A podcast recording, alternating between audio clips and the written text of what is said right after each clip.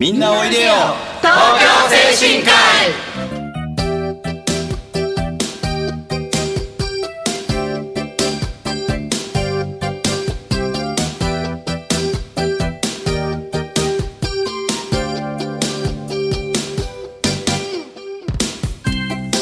この番組はハートフルたなしフローラたなしを運営する東京精神科医のスタッフが西東京市の高齢者支援活動を多角的にご紹介してまいります。一般にはあまり知られていない介護の現場、地域とのつながり、そして東京精神科医独自の取り組みなどのお話を中心に分かりやすくお送りしてまいります。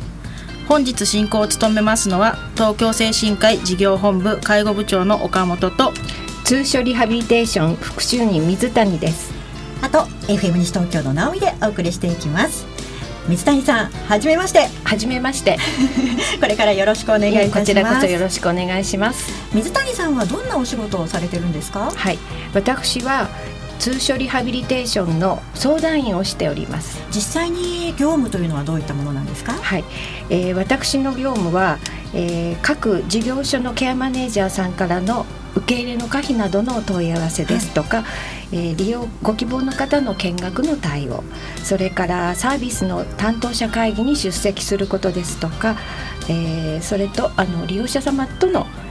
契約の締結ですね。あとは介護の計画書の立案ですとか変更、それと、利用者様の、ご家族との相談などの業務をしております。とその他には、利用者様の、送迎ですとか、ケアの業務一般も、兼ねて手伝っております。多岐にわたっていらっしゃるんですよね。はい、そうですね。はい、どのぐらい勤務されて経つんですか？そうですね、私はほぼ10年くらいになるんですけれども、きっかけとしましては、ヘルパーの資格を取ったということがきっかけなんですけれども、せっかく資格を取ったのであればちょっと手伝ってみませんかというお誘いがありまして、最初は本当に片足を入れ、そのうちにどっぷりと使っているというような状態になりましたね。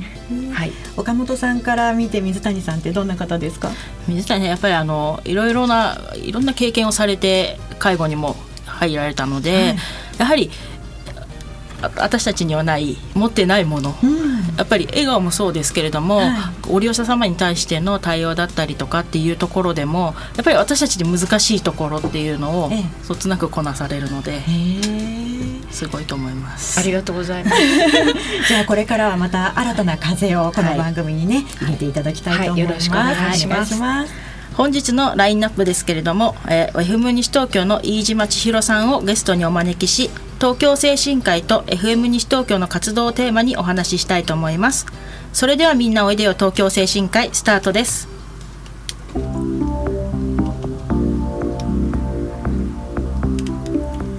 改めまして東京精神科医事業本部介護部長の岡本です。事業本部通所リハビリテーション副主任水谷です。今日は FM 西東京の飯島千尋さんをゲストにお招きしております。飯島さん、よろしくお願いいたします。よろしくお願いいたします私なんだか隣にいるの初めてなのでちょっと緊張していますけれどもよろしくお願いいたします。はい、お願いいたします。はい、今日は精神科医、そして FM 西東京、はい、ね、このつながりっていう部分もねお話できたらいいなと思ってるんですけれども、はい、どちらも地域とのつながりを大切に考えているっていう風の感じるんですが、はい、飯島さんは東京精神科医の活動の中でこう地域とのつながりを感じられるなんかイベントみたいなものに行ったことありますか？はい、いくつかあるんですけれども、例えば代表的なのは夏祭りだと思いますね。はい、地域のね中学生などのお手伝いもありながら、はい、やってらっしゃいますし、その他にも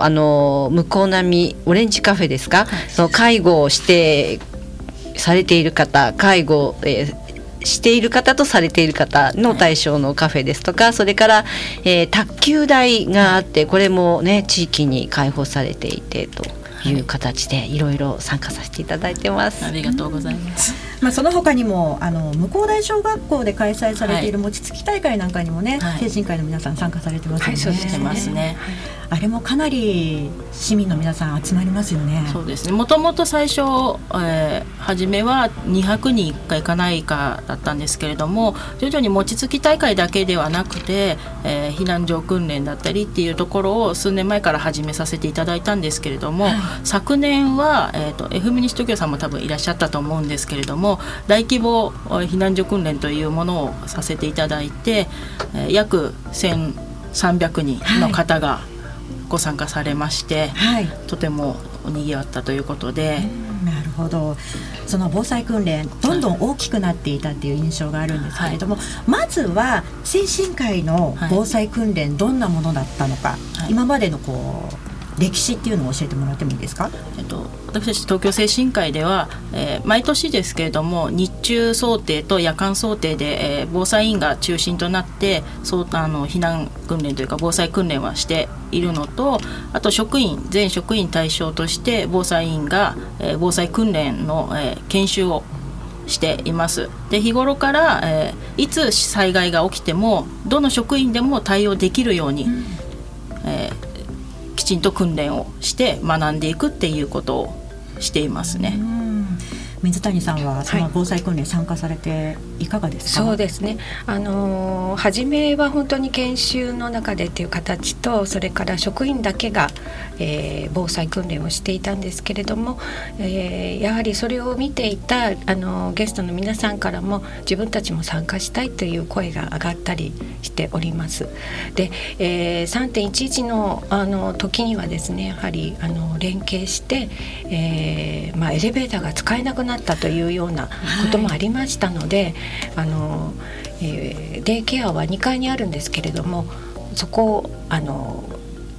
各部署の職員が協力して階下まで皆さんを下ろしたっていうようなこともありました。それは大変なお仕事ですよね。そうですね。なるほど。 FM 西東京としては、はい、こういった地域の施設の防災訓練、今話を聞いてみていかがですか？はい、そうですね。私たちは災害時情報を届ける身でありますから、その精神科医のような介護施設の方々が夜間と日中と、それぞれどんな情報を必要とされているのかっていうのをちょっとお聞きしたいなとは思います。はい、やはりメディア自体ではもしどこか災害が起こったとしても、いろんな地域の情報をやっぱりお送りするじゃないですか。そういうところってやはり大事だとは思うんですけれども、やはり自分たちの地域でどういうことが起こっていて、今どこが使えなかったりっていうところが一番やっぱり直に聞きたいというか、はい、知りたいっていうことの方が多いので、やはりデイケアもやっているので、どこの道路が今使えないとか、ちょっと混んでいるっていうところも、やはり FM 西東京さんやはり地域の情報局なので、そういうところでは一番知りたい情報を直にすぐ聞けるっていうのは、とても私たちにとってはいいことだなっていうのはありますね。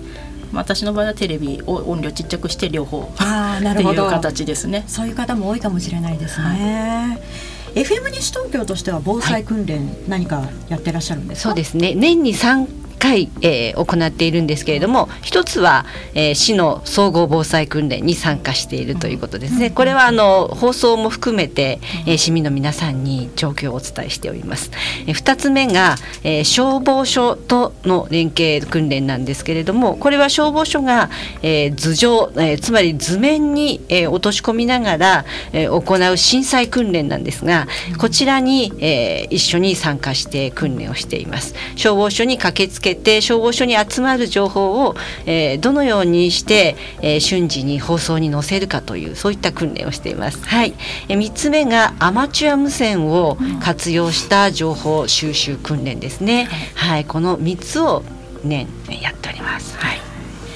さあ後半ではですね、精神科医の皆さんと、そして FM 西東京のスタッフの皆さんと一緒に参加した防災訓練の話なんかも聞いていきたいと思います。はい、では1曲いきましょう。はい、今日は岡本さんのセレクトですね。そうですね、皆さんにも大切な方がいらっしゃると思います。これ遠距離恋愛の曲なんですけれども、それを短くした、タイトルなんですけれども、はい、今おすすめです。じゃあ皆さん、ゆっくりじっくりと聞いていただきたいと思います。ユニオネでロンリー。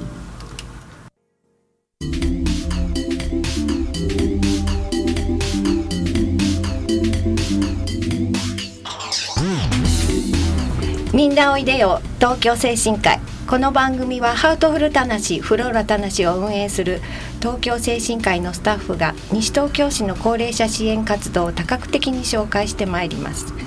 本日の進行役を務めますのは東京精神科医通所リハビリテーション副主任水谷と東京精神科医事業本部介護部長の岡本です。引き続き直美さん、飯島様よろしくお願いいたします。よろしくお願いいたします。前半はそれぞれの防災訓練などのお話を伺いましたけれども、向こう大地域で昨年12月に行われた防災訓練、精神科医の皆さんも FM 西東京の皆さんも参加したんですよね。そうですね、FM 西東京としては参加するいきさつ、どんなきっかけだったんですか？先ほどね、年に3回やっている訓練の中の一つ、アマチュア無線を活用した災害時情報訓練というのがあるんですが、これを毎年やっていたところ、自分たちだけでやっていたというよりは、やはりどこか、避難所と連携してやりたいという思いが強かったんですね。でちょうど秋にアマチュア無線訓練を行っておりましたので、その頃に避難所のその開設訓練を行っている向こう大小学校があるということで、ぜひ一緒にやっていただけないかということで、私どもから、ラブコールを送りました。精神科医の皆さんとしてはどういった参加するきっかけがあったんですか？もともとはおもてつき大会とかで参加はさせていただいたんですけれども、うちのおもてつき大会に参加しているのは職員もそうなんですけれども、うちの施設長である大林の方が、育成会の方にも、入っていますし、あとうちの向こう大町地域包括支援センターも参加させていただいてますので、そういうところで、向こう大小学校避難所運営協議会というもののところもありますので、そこと連携しながらっていう形で、させていただいてます。かなり多くの団体が参加した大規模な防災訓練だったんですよね。どんな団体がいらっしゃったか分かりますか？もつきのお手伝いもしていただいたんですけれども、幼稚園の園長先生だったりとか、あと PTA の方とか、あと親父の会の皆様だったりとか、あと地域の野球少年チーム、の方もいらっしゃいますし、民生委員とか児童委員の皆様もいらっしゃいますので、やはり今まで育成会の方だったりとか地域ふれあい会の方も中心となってされているので、いろいろなイベントで皆さん一緒にされているところを、餅つきも皆さんでやっていこうかなと。餅つきをやるっていう、お餅を食べられるというだけでも子どもたちは嬉しいですしね。そうですね防災訓練いやいやじゃなくて少し楽しみがあっていけると子どもたちもね、身になりそうですよね。この12月の防災訓練は他にどんな内容が？ですね、今回はですね、赤十字飛行隊群馬支隊の協力でですね、群馬からヘリコプターが、西東京このエリアに飛来して、避難所の場所の確認目視ができるかどうか、それから、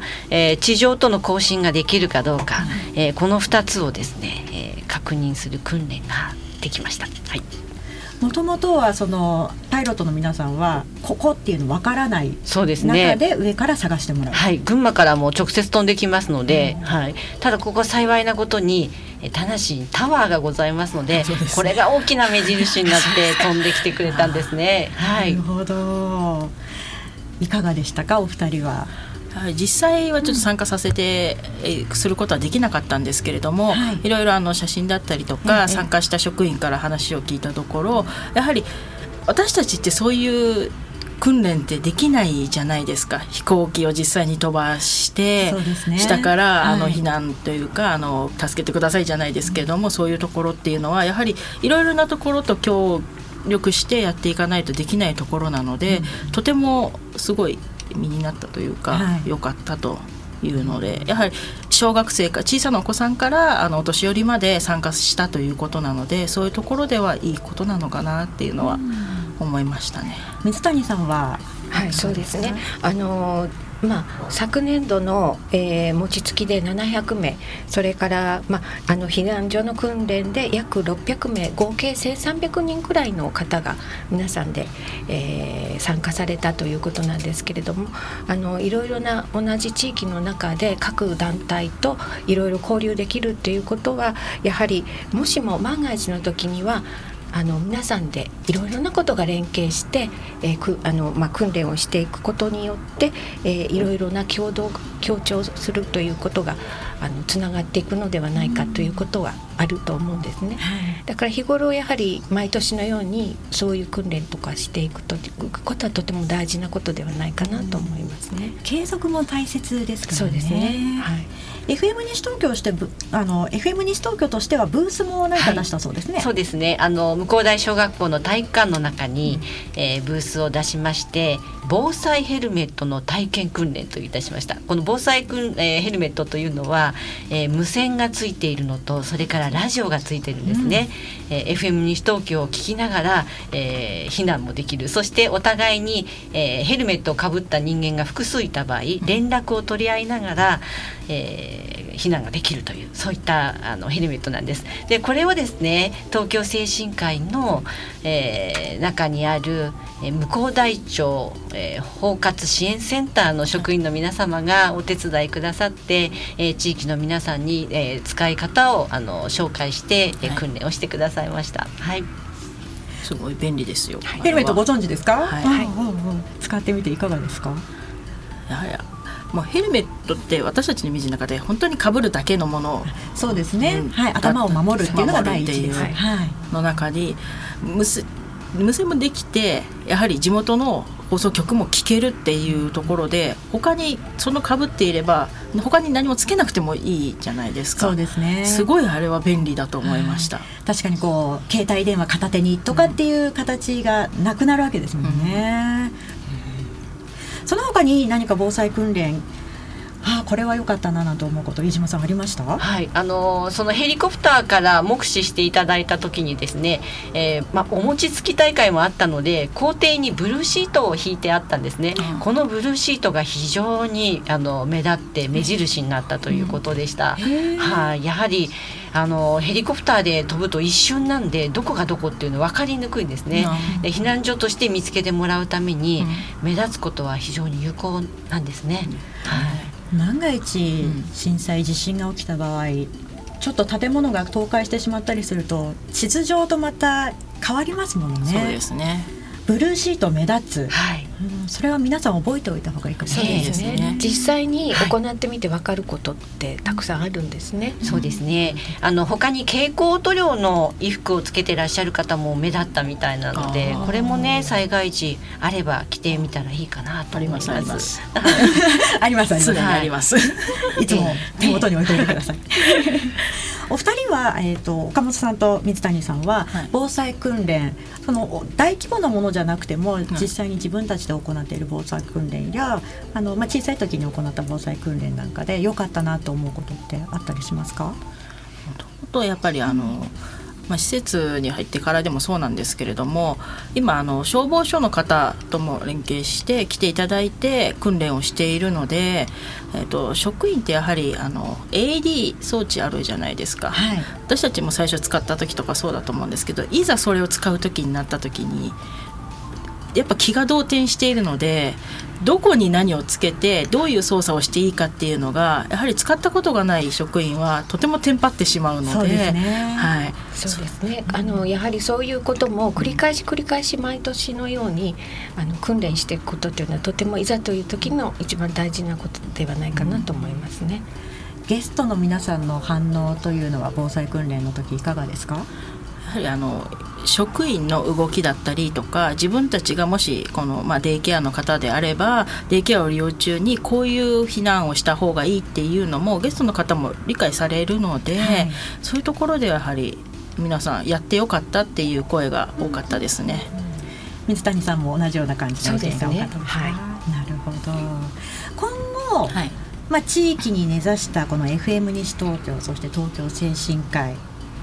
防災訓練ですとか、その他のことでもいいんですけれども、何かより良い何かを生み出していってほしいなと思うんですが、何か希望とか野望みたいなものってあったりしますか？希望、野望やりたいことはやはりいっぱいありますよね。やはり地域の情報局のをと一緒にやるっていうところで、やはり私たち東京精神科医っていうのは地域の方に根ざした施設を目指しているので、いろいろな地域の方も巻き込んで、そういう防災訓練だけではなくて、やはり施設で防災訓練の時に使った時に、避難所として使った時にどういう使い方があるかとか、っていうのとかもやはりそういう訓練も日頃からしていった方がいいのかなっていうのは思いますね。水谷さん、いかがですか？はい、やはり地域の情報というのはとても大事なことだと思いますので、西東京さんからいろいろな情報を万が一の時は受けたいなっていう気持ちはとても強く思っております。飯島さん、はい、皆さんこんな風に言ってらっしゃいます。そうですね、地域の情報を発信する私たち非常に重要なね、役割とは思うんですけれども、その情報を発信するにも情報をたくさんどれだけ得るかというね、ここが一番大切なので、逆に日頃から皆さんとつながって、確かな情報をたくさんいただくと、こういうことが、本当に心がけていきたいなと思っております。さあ、今日は FM 西東京の飯島さんをお招きして、いろいろとお話を伺ってまいりましたが、そろそろお時間となります。以上、今回は東京精神科医と FM 西東京の活動でお送りいたしました。今回も盛りだくさんでお送りいたしましたが、私たち東京精神科医の西東京市での活動を少しでもご理解いただければ嬉しいです。今夜7時からの再放送もお聞きください。また、この番組は放送終了後、インターネットのポッドキャストからも配信しています。各検索サイトから FM 西東京または東京精神科医で検索してみてください。次回、来月の第2月曜日の時間もどうぞお楽しみに。ここまでのナビゲーターは事業本部介護部長の岡本と通所リハビリテーション副主任水谷です。そして FM 西東京の直美、さらに飯島千尋でした。はい、皆さんありがとうございました。それでは次回もせーの、みんなおいでよ東京精神科医。